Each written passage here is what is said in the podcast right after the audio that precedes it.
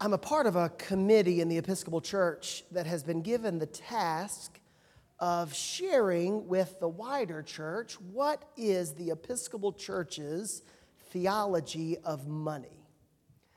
What do we believe about money? What do we believe about how we're supposed to use money? The idea being that there are a lot of people in the church who believe that the church should use its resources, its investments, its, uh, its income, its budgets to do the work of the gospel.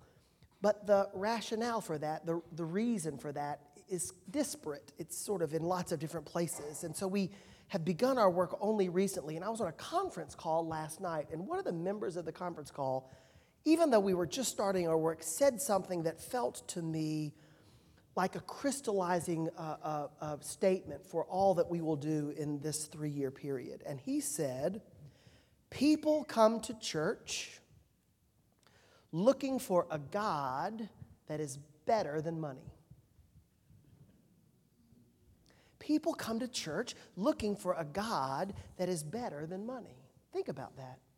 Think about the world we live in where everything depends on the money that we have or don't have, where we grow up our entire lives wondering do we have enough? Will we have enough? How much is enough? The comparisons, all that comes with it. Think about all the ways in which our world is driven by money, and not just money, but all the other things that money seems to express about accomplishment and success and appreciation and all those things. Think about all the ways in which our world is driven by that, and then imagine, if you will, what it means for everybody to come to church looking for something better, something bigger, something that matters. The God of this world, wealth, money, and the like, the problem with that God, of course, is that that God doesn't give itself to us. It's a God whose demands are never satisfied. No matter how much we have, it always feels like we need a little bit more. Our God says, You're loved just the way you are. Everything is finished, it's all been satisfied. What a remarkable statement that this individual raised up for us. I, I love that. When I hear the story of this exchange between Philip and Jesus, I'm, I'm drawn back into that conversation that we had last night because it feels often to me like I'm on a path whose destination is around the next corner or over the next hill in a place that I can't quite see it. And I hear Jesus reminding Philip of that deepest truth which is true for all those who know God's love as it's expressed in God's Son, Jesus. The truth that is, you've already arrived. You're already at the destination. That the journey that stretches out ahead of you isn't a journey in search of a destination, but it's, it's as if we're walking beyond that destination. In the morning service today, as we celebrated the feast of Philip and James, we read a passage from Isaiah in which the prophet describes a message of hope for God's people like a teacher that we will see face to face.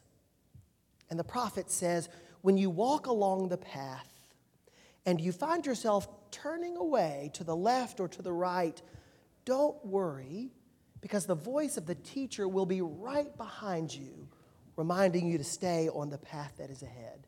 That's a vision of life belonging to God rather than the gods of this world. A life spent walking on whatever the path is ahead, not so much focused on where it will end up, but confident in who it is that walks with us, who it is that walks behind us. Sometimes we get trapped, I think, by what Jesus says at the beginning of this passage when he speaks to Thomas and says, I am the way and the truth and the life. No one comes to the Father except through me. And I think the people who kind of trap us with it are people who use it like a weapon rather than a message of hope. Because listen to what Jesus says to Thomas I am the way, the truth, and the life. A message that is clarified when Philip says, If you just show us the Father, just show us where it is we're trying to go. You've, you've led us this far. I hear you, Jesus. You're leaving soon. Would you just show us the Father. We can take it from here. And Jesus says, Show you the Father. Have you been with me all this time and still you don't know who I am? If you have seen me, you have seen the Father. If you know me, you know God. If you are with me, you're already there. In a world in which we are surrounded by those forces that lead us to question in our minds and in our hearts and in our checking accounts is there enough? Am I loved?